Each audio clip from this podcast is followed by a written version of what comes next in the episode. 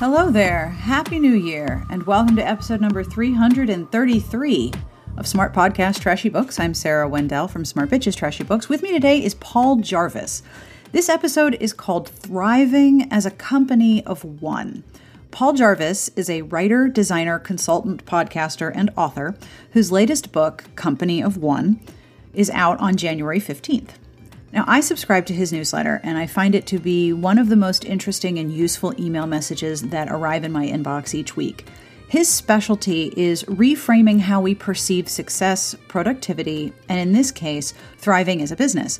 Company of One is about deliberately staying small and specialized. And since I know many of you are small business owners and operators, whether as your primary job or as a secondary job, I think this conversation will be interesting and useful. I hope so anyway. I was very excited to do this interview, and I tried very hard to keep my inner 13 year old under control. It's really exciting for me when I get to talk to someone who um, is outside of the romance community, but who works in a way that is applicable to what we do. Among the key ideas in this episode, the byproduct of success doesn't have to be growth. We all have wishes for our dental adulthood, how to solve for enough and how important it is to identify your personal version of enough. There is no one right way to do something. Trying to be the best client for any freelancer you hire, which is excellent advice, I think. And knowing how, as a writer, you interact with deadlines and what kind of space and time you need to think creatively. My favorite piece of advice from this episode Think about the life that you want and work backwards from there. And also solve for enough. That whole idea changed a lot of the way I perceive my business and my life. If you are an entrepreneur or a builder of a secondary career or passion project, I hope this conversation inspires you as much as it does me. So, what are your resolutions about your own creative projects this year? You want to tell me about it? I would love to hear all the details. You can email me at sbjpodcast at gmail.com or you can leave a message at 1 201 371 3272. Tell me what you're thinking, tell me what your goals are, ask me questions, tell me a bad joke. You know, I love those. I do love hearing from you, so please feel free. This podcast episode is brought to you by everyone who has supported our podcast Patreon. Thank you. If you have supported the show with a monthly pledge of any amount, thank you very, very much. You are helping me ensure that each episode is transcribed and you keep the show going every week. You're making every episode accessible to everyone, which is very important to me and the people who listen and read each week. So thank you. If you would like to join the Patreon community, it would be totally awesome if you did. Have a look at patreon.com slash smartbitches. Monthly pledges start at $1 a month, and you will be part of the group who helps me develop questions for upcoming interviews and suggests guests for the show as well. You can have a look at all of the tiers and the rewards at patreon.com slash smartbitches. The transcript for this episode is brought to you by all of the new options for sponsoring this podcast. For 2019, I have increased the number of options to sponsor an episode or a month of episodes, or just the intro or just the outro. So if you have something that you want to tell the audience of this podcast about, please let me know. You can email me at sarah, S A R A H, at smartbitchestrashybooks.com. Your support helps keep the show going and helps keep the site going. And I am deeply, deeply grateful that we are all hanging out together talking about romance fiction every day. Thank you for that. Are there other ways to support the podcasts that you love? Of course there are. Leave a review however you listen. Tell a friend, subscribe, yell out the window about how great the show is. I would be very pleased if I overheard somebody doing that. If you are listening, thank you, thank you, thank you. You have a lot of podcasts to choose from, and I'm really honored that you picked this one. I do have a compliment this week, which utterly makes my day. To Nala H. If there were an animal cafe inspired by you, there would be six of every adorable animal, and they would all regularly fall asleep spelling your name with a series of hearts. If you would like a compliment of your very own, they are part of the Patreon, so have a look at patreon.com slash smartbitches, and thank you, Nala, for supporting the show. At the end of the episode, I will have information about what is coming up on Smart Bitches, plus information about the music you're listening to. And of course, a truly awful joke because you've started sending them to me and they're amazing. But now, without any further delay, let's move on with the episode and my interview with Paul Jarvis. My name is Paul Jarvis, and I'm a writer, designer, entrepreneur type person. So, you have a new book coming out in January, and I got to read it early. Thank you. That was super cool. Yeah. Um, I want to ask you the most terrible question to ask an author, and I do this all the time, and every time I feel guilty. Could you tell me about your book, what it is, and what its goal is? Yeah, so the goal of the book is to make people consider that there's another way to run a business. And that's that the byproduct of success doesn't have to be growth. It doesn't have to be, hey, I do really well. Now I can hire a hundred people or a thousand people or yeah. have offices in every state or province. So that's kind of the idea is that growth isn't required for business success or isn't the byproduct of business success. And I think while I'm saying the word success a whole bunch of times, it feels kind of weird. But also, I think that success is very much a personal thing. So my version of success isn't your version of success. Our versions of success isn't the same as, say, Jeff Bezos or Mark Zuckerberg or Oprah. So I think that if we can figure out what success is to each of us, and it since it's wholly personal and individualized, then we can work towards building a business that is successful on our terms, not on the terms of somebody else. That makes a lot of sense, especially because I know a lot of the people who listen to this podcast are authors who, by default, start as a company of one. Yes. Plus, you know, whatever characters are living in their imagination at that moment. Maybe there's two, maybe sometimes there's a team, but I've found that specifically in the romance genre, which is where I work and live most of the time, authors that have a team are pretty rare. It's usually one or two person company. But even then, the pressure is still there to get bigger and bigger and grow and grow and grow. And what I appreciate about the message of your of your book, Company of One, is that you don't necessarily have to look at growth as the default option. Yeah. And I think that's kind of what we're sold in, like, I guess, business school. Maybe I didn't go, so I don't know. I didn't either. especially, I didn't even get any kind of degree. That's uh, another story. So we're both but, eminently qualified to give business advice and run businesses. Let's do it. yeah. But I mean, I have run a business for 20 years, which it's funny because, like, looking at uh, some of the research from the book, the, the average lifespan of a publicly traded company on the S and P 500 is 15 years, and I'm winning by five extra years. So I feel oh, like dude. that's actually pretty cool. That's brilliant. I have been running um, Smart Bitches, my blog, as my business since 2010, and it was founded in 20, 2005. So I have a 13 year old weblog, which is like Paleolithic era of the yeah, internet. I mean, your weblog is in high school, I guess, at this point. Yeah, I, it had well, it had its uh, had its bat, bat mitzvah last year, or no, earlier this year. So next year it's 14. Soon it'll get its driver's license. That'll be very exciting. Yeah. And it's very strange to look at how much businesses, specifically on the web, have changed in 13 or 18 or 20 plus years. I mean, there are massive differences. Yeah, I mean, even like when I started, people didn't get it that I worked for myself. People were like, "Well, no, well, what's your job?" And I'm like, well, no, working for myself is my job. Like, yes, I sit in my underpants at my computer at my house, but oh, I'm yeah. still working and I'm still making money. Sometimes it's Costco sweatpants. It's it oscillates based on whatever the temperature is. But of like, it, people didn't understand that it was a that working for yourself could be a job. And then nowadays is kind of people kind of understand that but people also there's also this i feel like there's also this kind of like ego thing like if you're at a dinner party like in my mind there's this like narrative happening where it's like i could be at a dinner party and somebody asks what i do and i immediately just want to like slink out of the room or like just make nonverbal noises and leave because it feels like i don't know there's this like pressure to have like a legitimate business and like what what is a legitimate business but also like I feel like we need ego to start our own business, or we need ego to to start writing. I think mm-hmm. a little bit because we think that we can tell a great story, or we think that we can do something better than what exists in the market.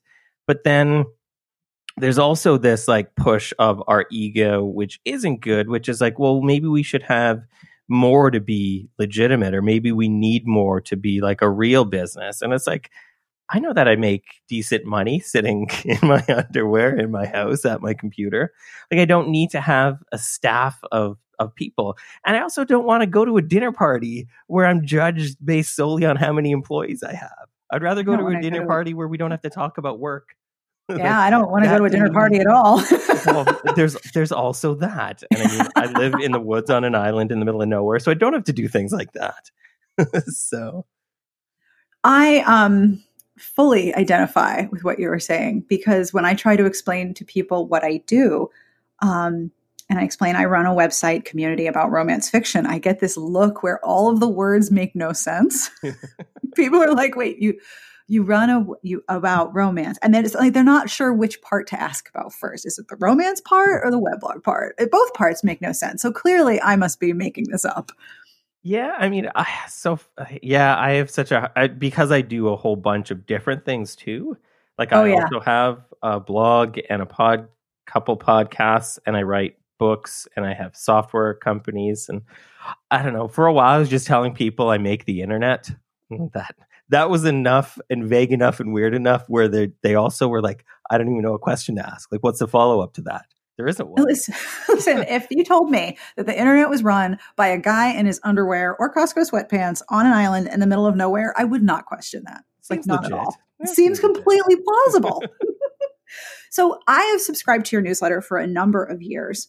Um, and it's actually been very inspiring to me um, because not only do I receive a message of you have to do more, you have to build, you have to scale, somewhere you have to work in the word leverage, but you also um, you can't stop. You have to do more frequently, more in terms of time and more in terms of amount. And one of the things that I realized that I had a lot of respect for in your newsletter was when you were like, okay, so I'm taking time off. You will not hear from me until this date. Thanks very much. And I was like, wait, you can do that? oh my God. Whoa. The other thing I appreciate about your newsletter is that you are making a constant effort to reframe the sort of conventional wisdom about what a business is and how it runs and how it grows. And the book seems to be sort of a larger scale, um, more evidence and supported stories backed version of that reframing. Is that is that the case? Yeah, I mean, I'm kind of a lazy writer, so like my newsletter is mostly personal stories or personal ideas because those are faster and easier to write, to be honest. But I also think that those kind of are the starting point for myself. I think for a lot of writers, like we think about what we know and then we expand on it and build on it from there. So I think about ideas I have and then I'll write it into an article and share it with my mailing list. And then if it resonates with them, I'll hear about it. I'll hear about it if it doesn't resonate with them as well. But that kind of leads to like, okay, I think I might be onto something.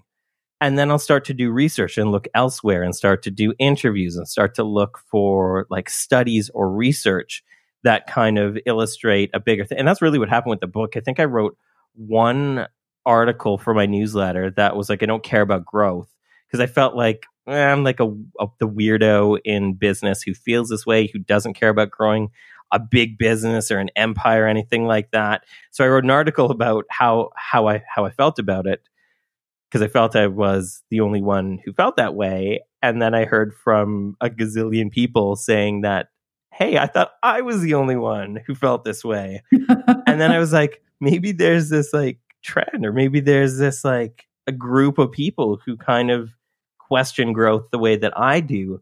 And then when I started to look into it, I was like, oh shit, there's actually um, studies. This is funny. Science actually backs not growing or questioning growth more than it backs kind of the rapid or unquestioned growth that we see in business or in business parable or in like business articles like the, the the facts and the data don't really back up what exists on like business news publications, which I think is kind of interesting, but also a lot of stuff on there that doesn't really it doesn't really that doesn't hold up to to what truth is. so, what? Yeah. The devil, you say? I hadn't noticed. So, what do you th- hope that this book will accomplish for people who read it? I think I'm different than a lot of other business authors where yeah. I just yeah, a little bit. But so I think what I want people to get out of the book is just that here's something that is counter to what everybody else is saying and maybe it's right. And you don't know if it's right until you kind of internalize it and think about it for yourself, which I always think, like, I think thinking about things before acting on them makes a lot of sense in it makes a lot of sense in life, but it also makes a lot of sense in business where if nobody's questioning things and just doing things because they think that's the way it's supposed to be done, then it can lead to problems. Then it can lead to uh, even problems in so much as if you're chasing somebody else's version of success, then one of two things will happen. Either you win at doing that and you end up with a version of success that may not be what you actually want. So you win and lose at the same time, or you don't achieve that, which is entirely possible as well, because business is mostly like rolling the dice or asking Zoltar. And you end up not winning at achieving somebody else's version of success. And then you feel bad about not achieving something you probably didn't want in the first place. Yep. So to me, it seems like a lose lose unless you think about, like, okay, if this is my business, what do I actually want? What is success for me? And it's probably different than everything I read in business articles. There's a bit, I was at the dentist the other, like I can't get away from this because it's all I think about. And I was at the dentist the other day getting a crown. And oh, I'm in that same position. You have my deepest sympathy. Oh, it's so it's, much better once you've got the crown. It is, but going through it is hell. Oh, oh 100%. Man. Getting older in any way is awful. I wish we just kept, you know how you get baby teeth and then you get adult teeth? I yeah. wish every 10 years you would just get new adult teeth. So oh, like, like a shark. Yeah, exactly. I think that's brilliant. I also want the crown to be the much more fun kind of crown, like the kind that you wear, and the dentist still has not delivered on that. Yeah, that would be not cool. I don't even remember. Oh yeah, so there's a business there's a business magazine in the in the um, dentist office, and the, the headline was like "How to Achieve 738 percent growth in your business next year." Like, one, how the, how did how did you come up with this number? Like, where did this 738 percent? Like, where's that number even from? And I'm like, what if you don't want that? Like to me, I think about how I want to spend my day, right? Like, yeah. and I like writing. I like designing. I like making. I like making things on the internet or making the internet. Whatever you hear from me if we're at a dinner party together, which probably isn't ever going to happen. For, we're too introverted. yes, but like it just doesn't. It like it doesn't make sense to. It doesn't make sense to me if if we're not um, questioning these kind of things. I completely, completely agree. One of my favorite things that you've said in your newsletter, which um, I still think about, was the idea of solving for enough, which I know you've expanded in, in the book. Um, that you have to figure out what your personal enough is in order to identify it. One of the things I love about the idea of solve for enough is that it is in, intensely personal. And I have to tell you, I took a slightly different spin on it. I my personal version is actually solve for contentment because I have a favorite Stoic philosopher whose name is Epictetus because his name is Epictetus, and I run a romance blog, and that's hilarious. but he also said, Fortify yourself with contentment, for this is an impregnable fortress. I actually have a ring on my hand that I wear on my index finger of my dominant hand that says contentment, sort of to remind myself to point my life in that direction to constantly solve for contentment. So, A, thank you for that. But how did you identify the idea? What was the origin of that advice? For me, it's neurosis. Yeah. and, and an aversion to stress. So I feel like there's there's a, a middle place in my business where I have enough where I'm not stressed out about money or deadlines or customers or anything like that. But then there's an upper bounds where if I kept growing, then I would be responsible for more people more, I would have more expenses. I would just have more, and I would that weight of responsibility would be far too much for my kind of Peter Pan mentality about how I want to live my life. Like I don't want to have more, so I'm responsible. Like I wouldn't want to be responsible for employees.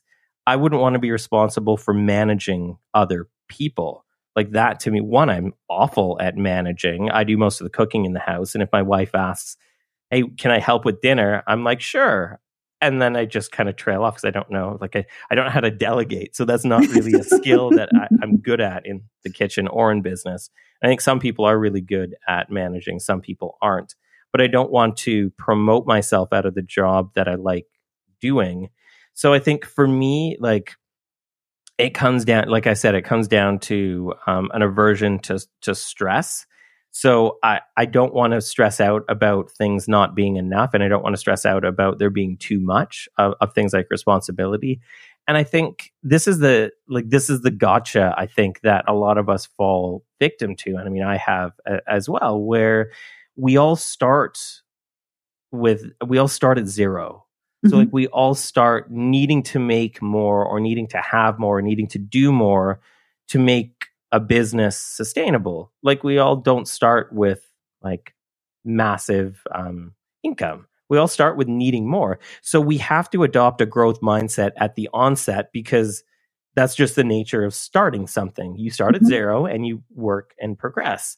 But where I think the the problem lies and where the the gotcha is that I mentioned is that we don't stop to consider what could change if we've reached what we need. And I think mm-hmm. that things definitely can change because if you're growing, you're focused on getting more. If you have enough, then you're not focused on getting more. You're focused on optimizing for what you've got. So if I know, for example, like how much I need to make a year so I'm not stressed out about money every second of every day, then I can optimize for making that amount and I know, and I don't have to worry and I don't have to stress about making more because more will mean I probably need to spend more. More will mean I'll probably need to bring on employees. More will mean a whole bunch of things that I don't actually want. And then it becomes easier to make decisions or to say turn down opportunities because I know, excuse me, I know what I need to be content. I, I, know what was the quote? Something about all I remember is impenetrable fortress. Yeah, well, impregnable fortress is pretty impregnable memorable. Impregnable fortress. Fortify yourself with contentment, for this is an impregnable fortress. Yeah, I mean, I also think it's probably easier to be content than it is to be happy. Like, yeah. I don't know how to be happy, but I know how to be content in what I've got or in the progress that I'm making. It feels like that's easier. Maybe, maybe it's not, but at least to me, it seems like it's it's possibly easier to be content than happy. I think it, I think you're right. Um, not just because uh, in the romance genre, the end the ending of most romance novels is already known. It, you, mm-hmm. the people who are in the story are going to have a happy ending.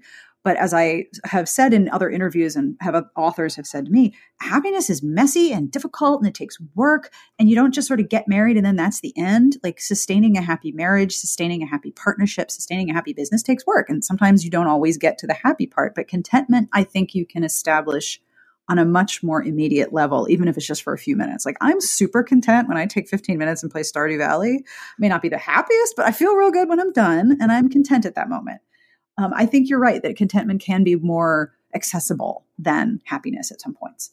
One of the um, elements of Company of One that I noticed is the idea of examining what it is that you do in your business and placing your attention and your energy on your essentials which I think is really good advice because I'm constantly asking myself that question. Um, I, this may surprise you, but there are not a lot of models for uh, I run a romance blog as my job in terms of uh, you know people who I can ask questions to. There are not many, so I usually I'm like, all right, what am I doing and how am I doing it? And uh, got lots of miles on Fleet, Seat of Your Pants Airlines.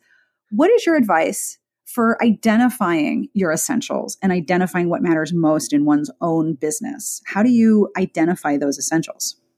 I think the term lifestyle business gets a bum rap because I think that every business, to a huge degree, is a lifestyle business.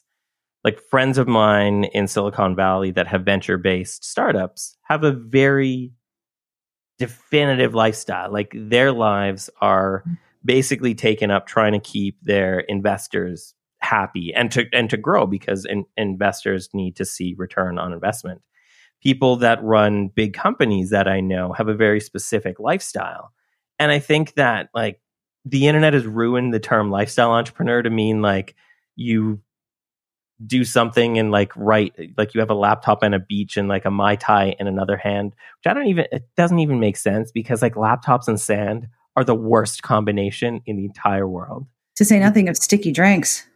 Yeah, exactly. Like it just it doesn't make sense. But I think every business has its own specific lifestyle associated with it. So I don't think it's bad when we're thinking about the type of business we want to have or what a business looks like to think about the life that we want.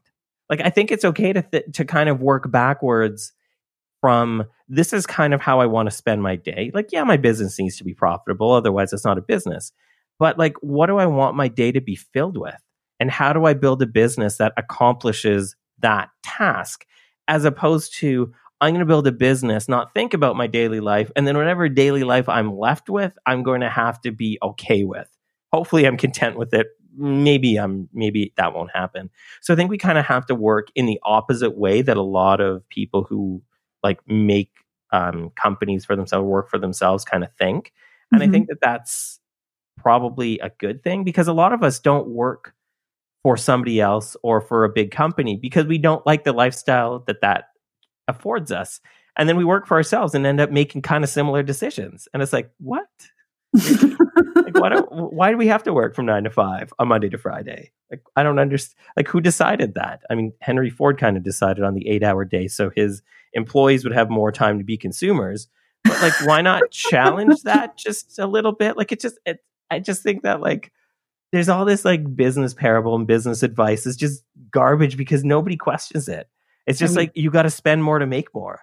Yes. No. Who fucking came up with this? It's Sorry, I don't know if I'm allowed to swear or not. Uh, yes. my, my website is called Smart Bitches yeah, Trashy yeah. Books, so you can bring it. It's fine. you. All right, but like it doesn't. Yeah, it like spending more to make more. It doesn't like people are so obsessed with the the gross number, not the net number. It's ridiculous. Like I would rather make less but spend considerably less than make more by spending a lot more. Like it just seems like it's more work to make a higher gross with a smaller margin than it is to make a decent gross with a ridiculously small margin. But that's not sexy. Like that's not like you don't get articles published in entrepreneur.com or inc.com mm-hmm. with like talking about how much you saved in your business to result in this much profit versus like, oh, my business made this much gross. It's like I don't care what what gross you have. It doesn't matter because it if you have to spend nine hundred thousand dollars to make a million, you're not really made a million dollars. You made a hundred thousand dollars, and that's cool, but you didn't make a million dollars. One of my biggest aversions as an entrepreneur who is making shit up as she goes is the idea. Well, this is what we've always done. Well, so and I and I agree with you that when you start to question, wait, why do we do this? This this is strange. This doesn't make any sense. You end up making changes that work better for what it is that you need out of your business. And I love the idea that what you do when you work as a company of one, either within a business or for yourself, is that you can customize what it is that your business does for you. And you can tailor it very personally, which is, like you said, it goes against a lot of the business journalism news, which I don't read because very little of it applies to me. yeah, same. And I mean, this is what I do for a living, and it still right. apply. Yeah, I think I think that that's that's a really good point because like business, like business is a lot of guesswork. Business is a lot of giving up control. And Run it up a flagpole. See who salutes. Exactly. Like it's yeah. really like there's definitely things we can do to stack the deck and increase our likelihood of getting what we want but at the end of the day, it's a, a, a, it's giving up control and hoping that things work out because there's so many variables involved. Like even like authors that want to say get on the New York Times or Wall Street Journal bestseller list. There's things you can do to stack the deck in your favor, like say have like build a, a massive audience that buys a lot of books, but like mm-hmm you're there's eh, there's never you're never guaranteed that some bigger author could release a book or four bigger authors could release a book that same week and then the great numbers that you have that could be any other week a guaranteed number one spot will put you to number six or number 15 and there's so many th- like there's so many variables that go into almost everything in business like anybody that says they has the that, that that says they have the answers or that like they have the blueprint are lying because they're trying to sell you something like that's pretty much how business works. Like there is no one right way to do it. We're just sold this bill of goods on here's this is the right way to do it because somebody's trying to sell us something. I mean, good for them for trying to sell us something, but like it doesn't have to be that way. And I mean, even like I even push back uh, with my publisher a little bit because they're like, "We'll be a bit more prescriptive," and I'm like, "But it doesn't work that way." Like I would rather be, and even like um, at the end of every chapter, right? There's questions, and my editor was like, "Well, why don't we make these like prescriptive tenets for?" Like these are the things you should do. And I'm like, but it doesn't work that way. How about we do questions? And then he was like, yeah, okay, that makes sense too. I'm like, okay, good. because like there's no like I don't there's no real business advice that holds up in all scenarios or for for every business. And I think instead we should start to think about how we can internalize the things that we learn and either apply them or not apply them to what we actually want. Have you test driven a lot of the questions in your book? In so much as they're questions that I ask myself all the time. I'm fairly neurotic about my business. So yeah, I mean, they're all things that either I've asked myself or that I've pondered in writing that I've done, or that I've heard other people. Like I teach um, a, a class for for people that work for themselves, so I've heard a lot of questions that they have.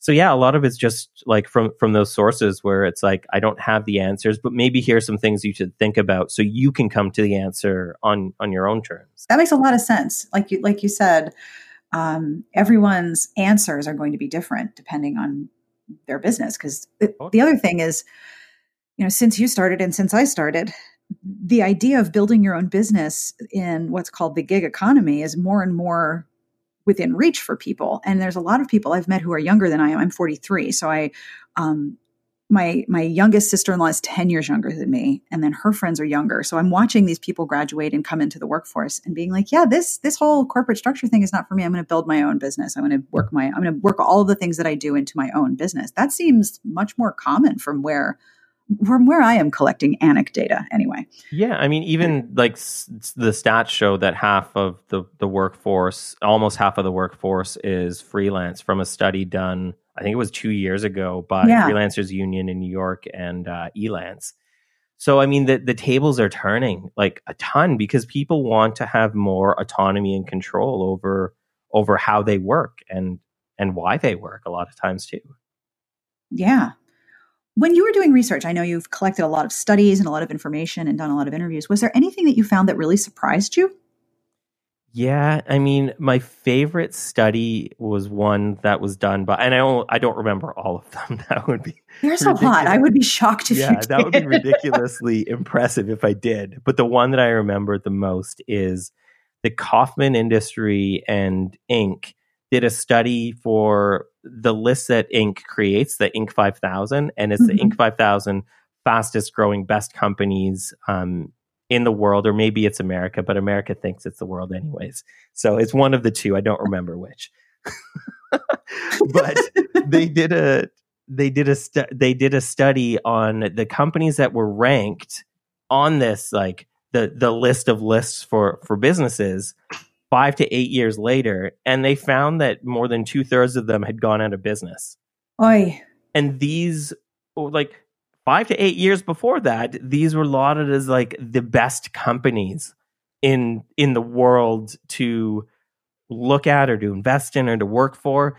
And two thirds were out of business five to eight years later. And Ouch. not because of and not because of like too much competition or market shifts, but because of growth. Because mm-hmm. they grew too quickly and they needed to have more and more resources to sustain themselves every day and their burn rate just kept increasing because they just had more people and they were trying to please their investors and they hired more people and they were they were making bets against uh, potential profit instead of actual profit right and most of them went out of business or they were sold off for for pennies on the dollar and i'm like this is the book like this is the like if i was just sum- summarizing the book in a single study that's it that's it yeah this is what i'm trying to say here people have you had any conversations with people who have argued with you? No, no, no, you have to grow. You have to grow. If you don't grow, you'll fail. Like, is there anyone that you've been unable to convince? The thing I like about your book for me personally speaking, was it was like page after page of confirmation bias. like, oh, phew, I'm not alone. Okay, good. Oh, this is great. Thank you so much. Like it's very reassuring.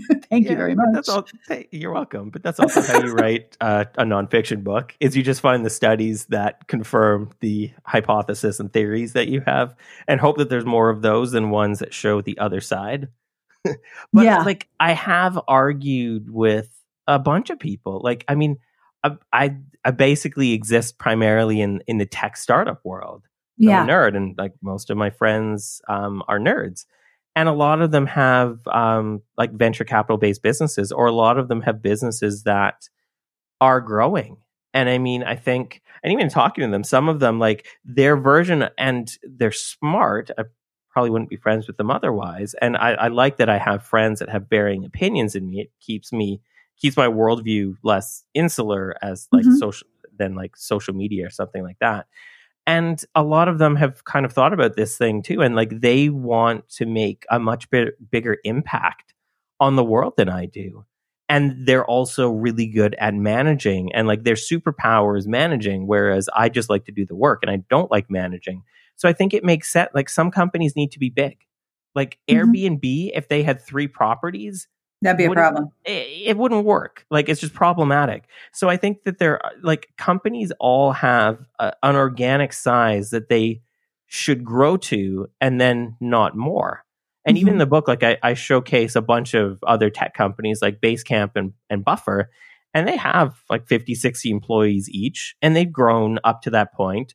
But now both of them aren't hiring. Like they both, they're like, we don't need to hire anybody. Uh, when we do, we will but right mm-hmm. now we we don't.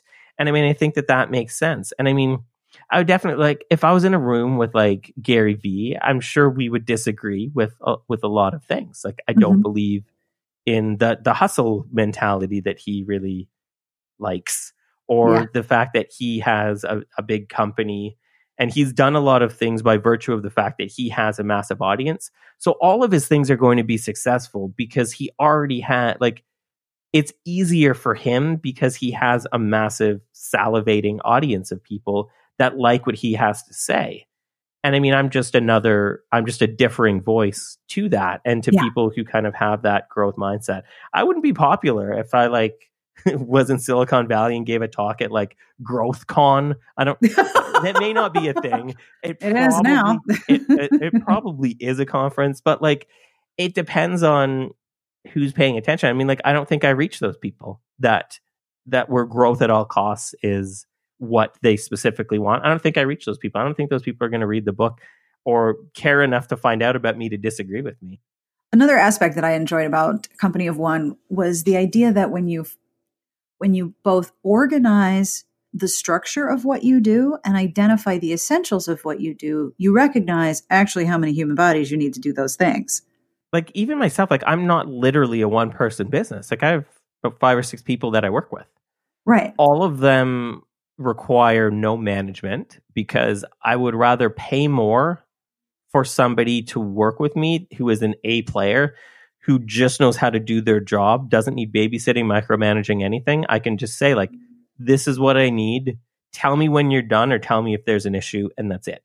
Yep. And so like I have like even my my editor and I communicate in fucking emojis with each other, like one emoji each. So I have a shared Google Doc or Google Drive folder. I'll upload an article, he'll send me the thumbs up, and then when he's done, he'll send me like the pencil emoji. And he knows kind of what I'm after in terms of voice. He knows where all my shortcomings are as a writer are. He just goes and fixes them. And I pay him a ton more than I would pay somebody on like Fiverr or Upwork or something like that. But t- to me, it's worth it oh, because oh, yeah. he just know he knows how to do his job. He knows how to edit my crappy writing really well and make it still sound like me but better. And so even like my my podcast editor is the same. I just upload a folder to him. He knows what needs to happen and he sends it back to me. The partners that I have all send an idea for an article to say my partner Kaleigh for a creative class and she'll write like an automation sequence from like hey do you think this is a good idea she'll be like yeah sure i'll write that sequence for the course and i'll be like thumbs up emoji. and so I think that or organically for the business that I have, which is primarily writing and making stuff, it doesn't need to be bigger than it is. Like it's a handful of freelancers and uh, and a couple partners that I work with, and that's it. And that's perfect. And that is so little responsibility on my end. And I pay for that lack of responsibility, but it's worth it. So I spent so many years um, doing client work. Yeah, I try similar. to pay yeah, I try. I want to be the best client that all of my freelancers have ever had. Yes, so I try you. to. I try to. So one, I look for the the best people for the job because I feel like that's kind of what I preach when I'm teaching freelancers. I try to pay them within seconds or minutes of getting their invoice. Like when I kind of know when they're sending the invoice, I'll turn off my email punter. Um, uh-huh. So I get emails right away instead of every couple hours because yep. I want to pay them immediately. Even my assistant, like I told her, like these are specifically the things I need from you. And in these specific in these areas, you're the boss of me. You tell me exactly what you need to make your life and your job easier for this stuff. Mm-hmm. And manage me. Tell me exactly what you need from me, and I will get it done for you. You are the boss of me because yep. I don't know how to be the boss of other people. So I'm just like, if this is what you're helping me with as a as an executive assistant, you're the boss of me for this. Just like my calendar is the boss of me for oh, my calendar stuff. Oh, my boss. I don't know what year it is right now. exactly. I don't know what, and because I turned out, we were talking about this before we started recording. I never know when holidays are because I turned off holidays on my calendar. Because I'm like, I don't care about holidays. But then I always forget when there's holidays because my calendar's not telling me because my calendar's the boss of my time. I actually created a very small side hustle called Organization Academy, which is about hacking your life using Google Calendar. Basically, it was here's here's how I have solved the fact that I don't know what time it is, I don't know what day it is, I don't know what year it is. I manage myself. I have two children. Um, I run a business. Everything has a calendar everything is on the calendar. And if I need to get it done, it goes in the calendar. If it's on the calendar, it gets done. And like my kids are now very fluent in, did you put it on the calendar? Yes, I did. Thank you. Because so I don't you have a know. shared family calendar with them? They have their own, and I make sure that anything I put on mine is copied ah, to them, and anything gotcha. they put on theirs that involves me, because I'm still transportation, they they copy to me. Um, yeah, that's so, smarter. That I should it, do that. Like my wife and I don't have a shared calendar, but she kind of puts the social things on hers because I don't like social things. So I just won't put them on my calendar and hope I forget. So she puts them on her calendar and then just reminds me of social obligations we have. And I remind her of like what days I can hang out during the day and what days I have like calls or something all day. Yep. But we should have a shared calendar. I find that um, the flexibility of Google Calendar and the fact that it's free yeah. is wonderful for managing a, a, a, household of multiple humans. Yep. And, and, I even hate Google as a company, but for Google Calendar and Google Docs, they're the perfect free products. They really are great products that are free. Like they're really wonderful. Yeah. What is your writing process like for your for your newsletter? The foundation of your business is your newsletter. Am I right yeah, in that 100%. One? Yeah. Yeah. Yeah, so the way that it works is as as I've as we've covered, uh, I'm slightly neurotic and I don't I have an aversion to stress. So it's my newsletter is called the Sunday Dispatches. So if I was writing it on Saturday night, I it would be garbage. And, and my so it would be garbage for two reasons. I'd be stressed out and I wouldn't be able to write something great, but I also wouldn't have enough time for my editor to go through it and make me sound good, which I think is the job, the very important job of an editor. I yes. suggest editors to, to pretty much all writers. I don't have that skill set of being able to make my writing technically perfect. I just have the, the skill set of being able to come up with slightly compelling or slightly interesting ideas and put them down into words. So I try to write my newsletter. I think for me, it's funny because like I, I, balance it against my own um, neuroses. So I know that I'm not going to stress out about it if I've written at least four weeks ahead of my schedule I'm not going to worry about it. So I always try to write four weeks ahead of my schedule. Same with um, writing the book. Like I knew I had a deadline from my publisher, but I knew that if I was like backed up right against that deadline, I would be stressed out. So I wrote the book early. Yes. Because I wanted to just think about writing and not think about writing it. Oh, fuck, it's due in a like this chapter's due in a week. Yeah. Like that to me would be hard to I don't know how to manage that in my brain. I know how to be creative when I have the space to be creative. I don't know how to be creative when I don't. So I know some creative people do, and I, I applaud them for being able to to multitask stress and creativity. I just can't do that. No, I am exactly like you. I need a lot of advanced lead time to be creative and to think without the pressure of a deadline. And if I get close to a deadline, then I know it is not my creative best because it hasn't had um, t- it hasn't had time in what I think of as the crock pot in the back of my brain. Yeah, it needs to marinate. Yeah, things need to percolate back there for a little while. And then it's like, oh. I think it was in one of Brene Brown's TED Talks. She talks about a poet who'd be like outside in the garden and like the the muse would like float past her and she would grab it by the tail and she would write her poems backwards because she as she was pulling it in she was writing the words for the poem. So mm-hmm. it would mm-hmm. go from bottom to top because she was pulling it from its tail to its head. Yep. Like that makes perfect sense to me. sounds right. Yeah i mean that, that that definitely that definitely sounds legit. Do you write out of order and then rearrange things?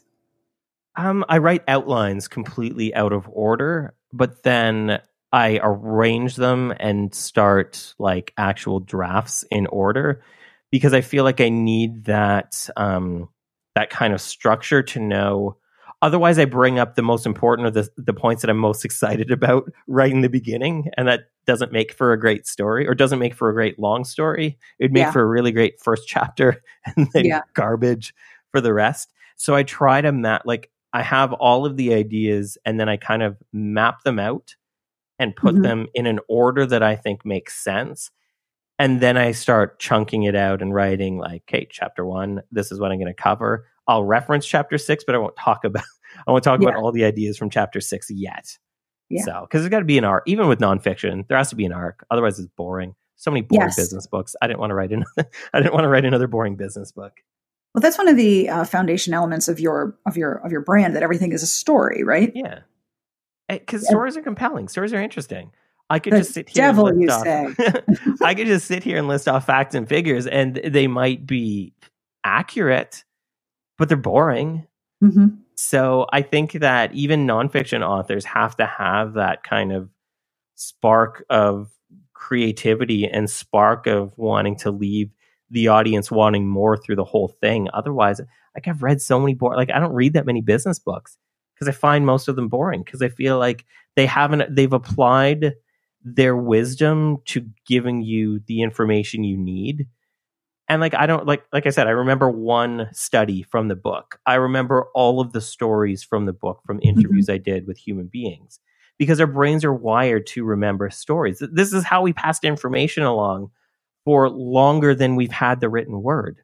Yep. Is information was passed through stories. We were fundamentally wired to resonate with and understand and remember stories. So it would be mm-hmm. such a disservice to write anything that wasn't a story. Right. Another aspect of identifying your essentials and your priorities and, and constructing your business of one or your company of one was that you, in a lot of cases, are then able to set up your daily routine or your schedule in a way that focuses on the things you most value and discards the things that aren't applicable. And I know you tweeted recently that you noticed how busy you are because it's not your preferred or default state. And I think anyone who's been through a book launch is like, yep, yep, been there. Um, I know that that feeling of, oh my gosh, I'm so busy. I know that feeling very well. And I know you talk at length about how busyness has become a sort of uh, a bragging right or a status symbol or, yeah, or a, a, badge of honor. Yes, thank you. That's the word I was look, reaching for. Yeah, In my brain is always badger of honor, and that's not right. Badge of honor. oh gosh, now I'm picturing a bunch of very busy Hufflepuffs with badger badges. like, we're so busy right now. Why? Why are we like this? So, how do you set up your daily routine and schedule that includes the things that you most value? Yeah, so I try to be I I try to make sure that I'm as non-reactive as possible with work. And it seems like, and I, I've got pushback against this from people when they're, and they say, like, that's fine for you because you're doing the thing that you want to do and you've been doing this for a while. But if I'm just starting, I don't know how to do that. And I think to some degree, it may be true if you're in like the pre enough phase of your business. But I also think that if you set yourself up to always be busy, then that's kind of like the stories we tell ourselves tend to be true because we make them true. Yeah. So for me, I don't want to be, I don't want to have a busy business. I want to have a boring business. I want to have a business that, because it's more sustainable. Like I feel like if I'm hustling all the time, I'm going to burn out. I know because I tried to do that in my 20s when I was an idiot for every reason. Where I was just like, okay, if I just do more, like my my thinking was this: I make when I do work, I get paid. What if I do more work and get paid more? Let's just do that. And it doesn't work past a certain point. Like there's a, a, a Pew Research study that showed that no person worker can really be productive for more than about 55 hours a week. And even that is pushing it. Mm-hmm. And so I want to be as non reactive as possible, figure out my schedule, like we were talking about, and get as far ahead of it as possible. I also want to give, I want to establish really clear boundaries with myself and with other people. And even if somebody gives me, I always like to give a deadline that's past how long I know something will take. Mm-hmm. So when I was doing client work, if I knew something would take me a day, I would say, well, I'll deliver it in three days. That way I know if life shits on my face and something comes up, I'm still going to be able to deal with it. Just, like, yes, I've had days better, like that. there's a better way to say that, I'm sure, but I don't know how. I don't know what that better way to say it is because things come up all the time, right? Yes. And then the other thing is sometimes it's hard to just be like, I really work hard at being creative on demand, but it doesn't always like I can't be creative and good on demand. Like I yeah. can sit down and write whether I want to or not. I'm a writer. That's what I do. Yeah. It doesn't mean I'm going to sit down and write masterpieces every time I sit down or anytime I sit down, but it just means that I'm going to sit down and start writing. And what's probably going to happen after 20 minutes of flailing and sweating and all sorts of other garbage, I'm just going to get into the flow anyways, even if I thought I wouldn't. So I try to be like, even if a publisher or um, an editor at a magazine is like, well, I need this piece I'm like, okay, it's going to take me a day to write this piece well. I'll say I'll get it to you at the end of the week if it's Monday or Tuesday because then I have time to one not stress about it and two if some if a good first draft isn't coming at the first day I'm not like shit I'm late because mm-hmm. I hate being I hate being late on anything especially with business like every time we say we're going to do something to anybody we've entered into a social contract with them or a legitimate yes. contract if it's a publisher or a publication. Like there's a legitimate legal document that you signed that's scarier than any one person should have to deal with. The minute so, you write your name in ink, you got to take things seriously. Yeah. So I think we need to get real about how much we can like legitimately accomplish on any given day, given the fact that life also needs to happen during that day. Yes. Because if, if we're always playing catch up or we're always being busy or always burning the candle at both ends, like working 12, 16 hours a day, we're not going to be able to sustain that. Like, I also mm-hmm. feel like if I take care of my body, my mind is going to take care of me and give me what I need when I need it. Like, I'm going to be able to write if I also take breaks and eat well and go to the gym and just like sit and watch Netflix or whatever with my wife for hours at a time sometimes to just decompress. Yeah. I feel like I can be more productive. And it seems counterintuitive to like take breaks to be productive. But I think it's true. Like we aren't machines. Nope. Like we aren't writing machines. Science has backed up that that that idea too. Yes, exactly. So I think that the more that we can kind of take care of ourselves, the more we can be creative and the more that we can be able to get our work done at a realistic pace. And so sometimes it's pushing back against boundaries because sometimes, like, if we don't set boundaries for ourselves with other people, they're going to set them for us and we may not like where that line is. Yes. So even like if it's a client saying, like, oh, I need this by a certain date, and I, I would tell them, like, look, this is how long it's going to take. I'm not going to be late and you're going to get it and you're going to get a good product. You're going to get a good mm-hmm. deliverable for this date. So let's just work towards this date. And most of the time, people, I'd be scared to like bring that up. And then most of the time, people would be like, yeah, okay, whatever. Mm-hmm. Like they just picked a date out of their ass. So me picking yeah. a date that actually makes more logical sense is no big deal. Yeah. Yeah. Often those dates are slidable. 100%. I installed yeah, I installed RescueTime on my laptop and my desktop when I first started um, like working for myself. And I remember getting these reports like, you worked 65 hours this week. And I was like, wow, that's amazing. I wonder if I can work more. And then I had to take a moment and stop and go, wait, why? What am I missing out on? Like, there's a there's a I think it's Miles Davis who says time isn't just a thing; it's the only thing. Like time is really the only thing that matters. And I was like, Yeah. but this that's a lot of time I could be doing other things with. Like, Yeah. yikes! Yeah. Now I, mean, get really excited if I'm under thirty a week because that means I've been productive and I've done all the other things I like doing. Yeah, and I think for a lot of people, if if we set an upper bound to that limit, we are going to be more productive. Like I feel like if I give myself eight hours to work, I'm not going to work eight hours. I'm going to be watching videos of tapirs on Google for some of that time, or like on Obviously, Twitter. on Twitter some of that time. My wife sent me this uh, just ridiculous video about tapir. She's like, "Do you know what a tapir is?" And I'm like, oh, "Yes, I totally know." And I- and I know the I know the one defining trait of them. And so I think that if we give ourselves more time, we're going to fill it. And that's kind of how productivity works. Is if we give ourselves we're going to fill the amount of time we give ourselves. So if we ex- if we instead work towards like can I give myself less time and still accomplish it? Like I find that I get as much work done in 30 hours a week as I do in 50 hours a week. Yep. So why sit and try to work for 50 hours a week?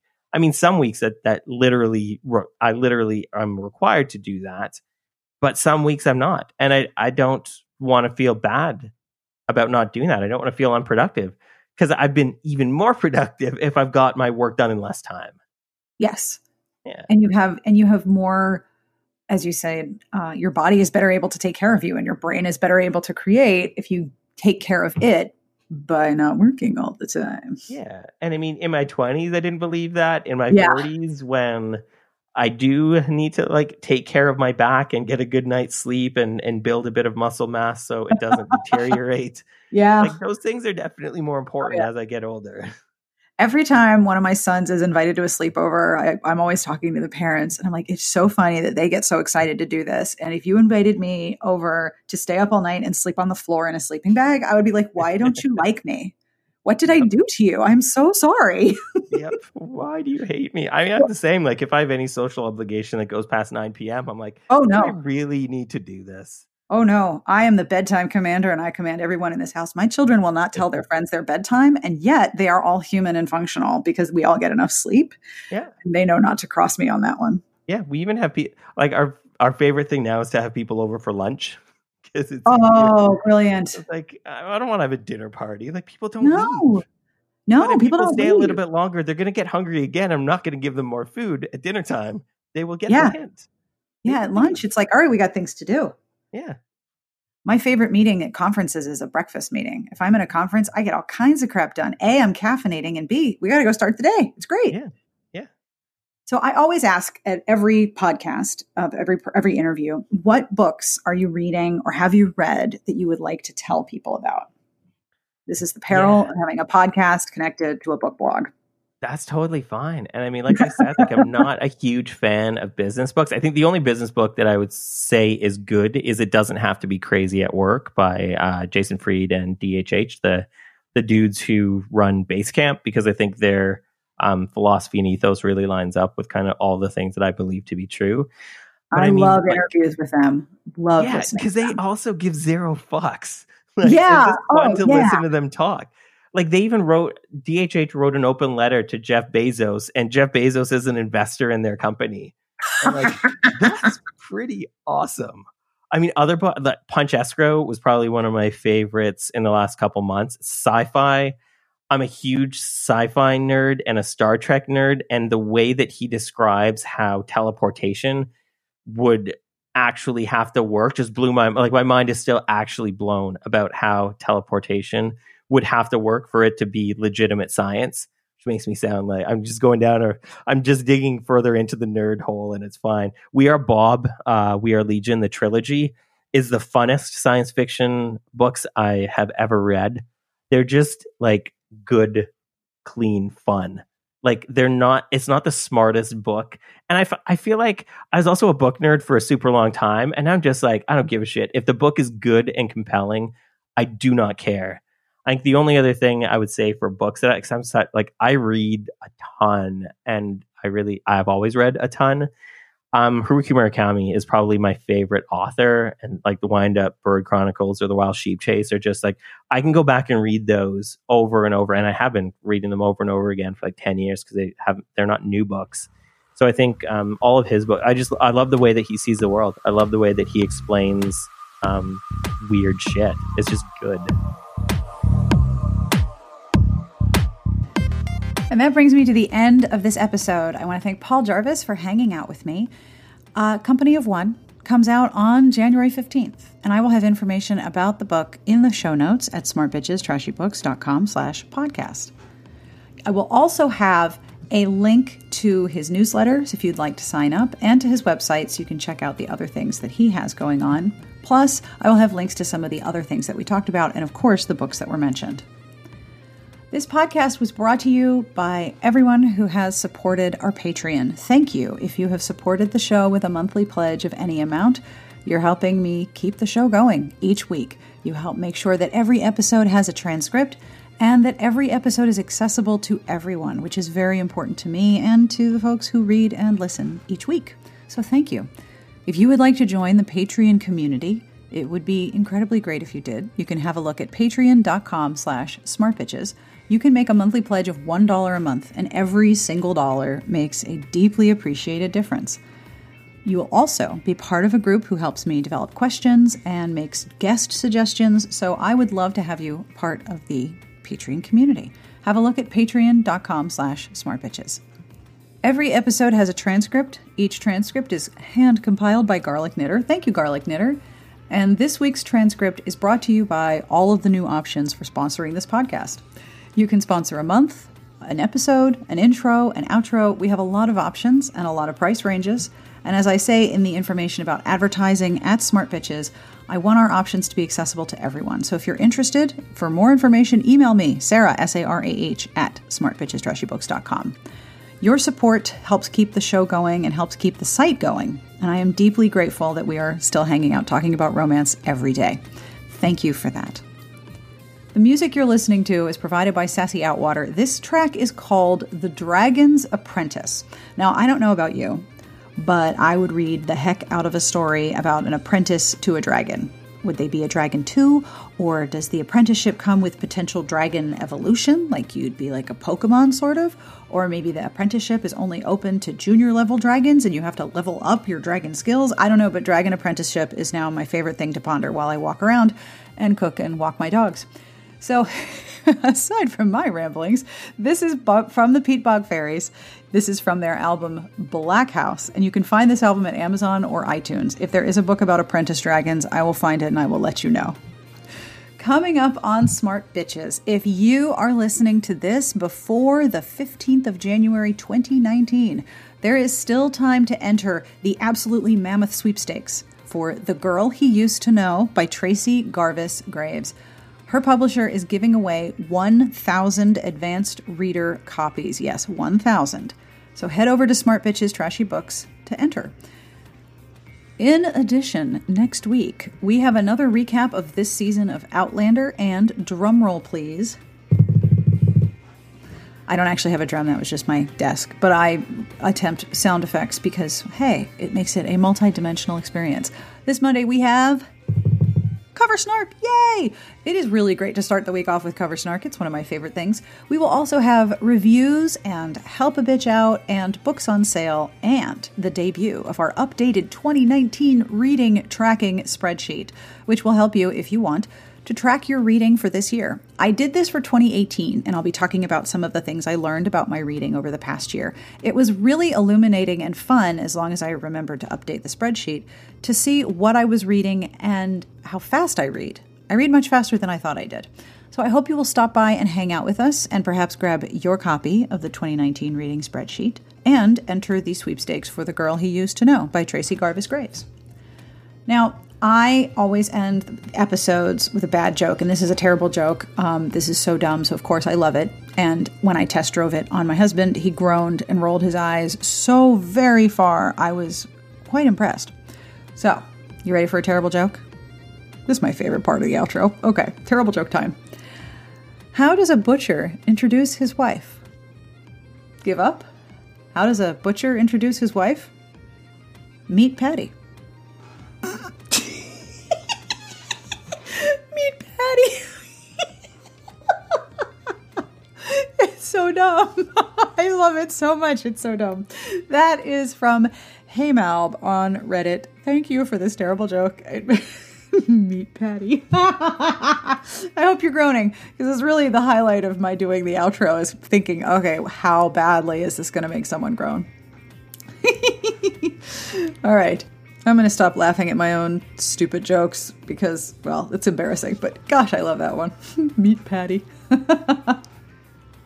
On behalf of Paul Jarvis and myself, and everyone who is here, including my cats, we wish you the very best of reading. And if uh, you need the additional encouragement, in the words of my favorite Epictetus quote, I hope you fortify yourself with contentment because this is an impregnable fortress. Have a great weekend. We'll see you back here next week.